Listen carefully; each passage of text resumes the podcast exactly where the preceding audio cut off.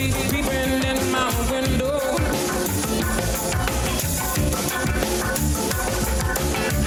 Do you know something? Aaron Neville's birthday. The Neville Brothers. That's the Neville Brothers. I think that song's called Yellow Moon.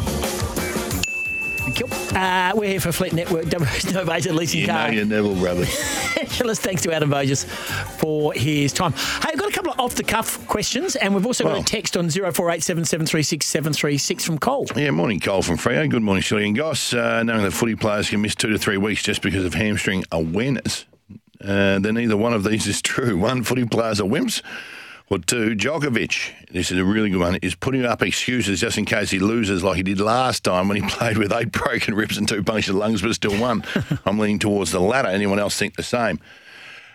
Novak's, uh, like, he, I- I'm a little bit of a different angle from Cole, but I, I reckon it's absolute mind games. He just plays mind games because, as far as we're concerned, he was walking in there last night on one leg. I think it's it's people call it gamemanship. I don't really like the word, but it's mind games. So you think that soul, that that de Minaur being young, maybe whether it's one percent, five percent, ten percent in his back of his mind's he's going, gonna "I'm right here." playing a bloke. This is my chance to get him. Yeah, ab- absolutely. No one plays more mind games than Novak Djokovic, whether it's medical timeouts and toilet breaks and things like that. He, he plays them all the time, absolutely all the time. All right.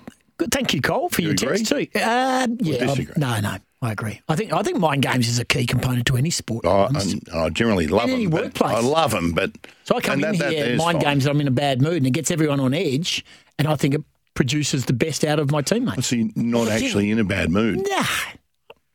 Life is not that Wow, that's a goddamn liar!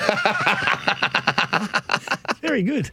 Nice work by you. That's a- yeah, it was right. what do you Um, got for me? I've got um, something I raised. It's a bit of a. Have we got questions without notice? Do we have a On Scotty and Goss, off the cuff. off the cuff? That's it. Yeah, that's it. That's what I was doing. Orton. Okay, a couple of things I sent through. I just wanted to check with you guys. Um, do you think Michael Clarke? Now we know the incident. We've seen the video and we've heard about it.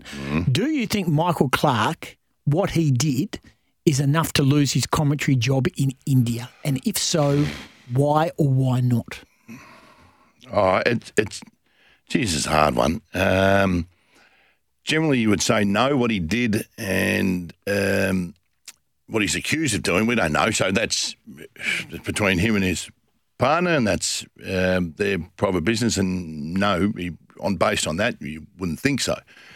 The only issue is is the the language that he was caught using in, um, especially when he was having a crack at Karl Stefanovic. That's probably the major point there. Is um, that's the one that they'd probably be nervous about too, and the fact that he swore on his daughter's life, um, and then later on came in and said everything's my fault.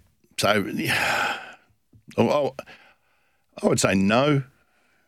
I would say no. Um, it's probably not worth losing your job over, but it probably changes opinions. It, sponsorship's possibly different because it probably changes a, a few people's opinions of him, but not worth losing your job over. Second question for you is: Can Peter Bol ever recover? Oh wow! Well, he can. Yeah, it's such a. I don't know. And I, I get disappointed in myself for this, right? But he can if his B sample, when he gets analysed, comes back negative and he's exonerated. Um, absolutely. But you know, once you're tainted with that, it's hard for people to not think about it again. That's the problem. I, I, and, and that's what I said. I'm disappointed about it because I am absolutely. You are not guilty until proven guilty. All right. And at the moment, he hasn't been found fully guilty, so he's got a B sample to be tested, and if that's negative, then he'll be clear to run again. But it just tarnishes just so much positive drug samples. Yeah, it's a tough one because um, mm, if it wasn't Peter Bol and it was a an overseas athlete, we wouldn't be giving it a breath of he might be innocent or he or she might be innocent. You think? Yeah. And it's sad because he's risen to prominence. I've interviewed him. We love him. He's a He's a West fantastic Aussie young man. a Yeah. fantastic young man. His innocence and his his cry of innocence since it's been revealed is um is has been emotional. Hmm. Um, and he wants people to believe him, and, and until, as you say, until that second sample comes back, then we should he should be proven uh, he should be Innocent. innocent. But it's going to be a it's going to be a tough road to hoe coming back. It's just it just tarnishes you so much and it Yeah. sticks. Yeah, yeah, it does. Something like that. It does. Uh, any questions for me No. um, off the cuff? No, no preparation. All righty, let's get a breakaway and come back because Luke Elvy's not too far away from coming back. Oh, Perth Wildcats, just quickly. They're, they're not out of the woods yet.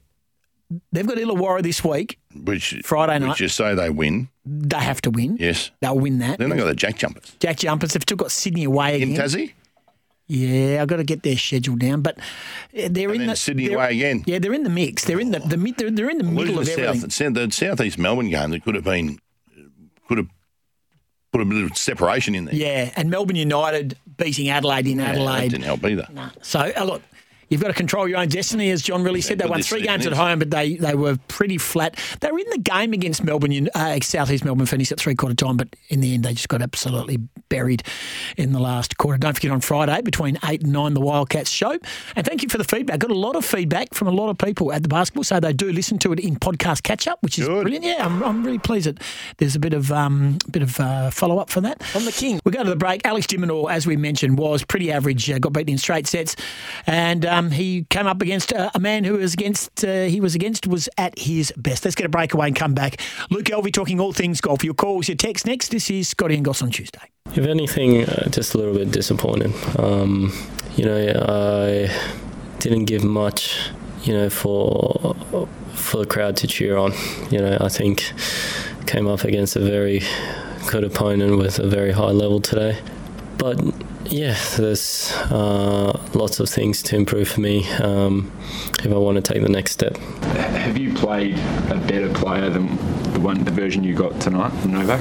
I don't think I have, if I'm completely honest. Uh, I think uh, what I experienced today was uh, probably uh, Novak very close to his best, I would say. And um, to me, if that's the level, I think he's you know definitely the guy that's going to take the title.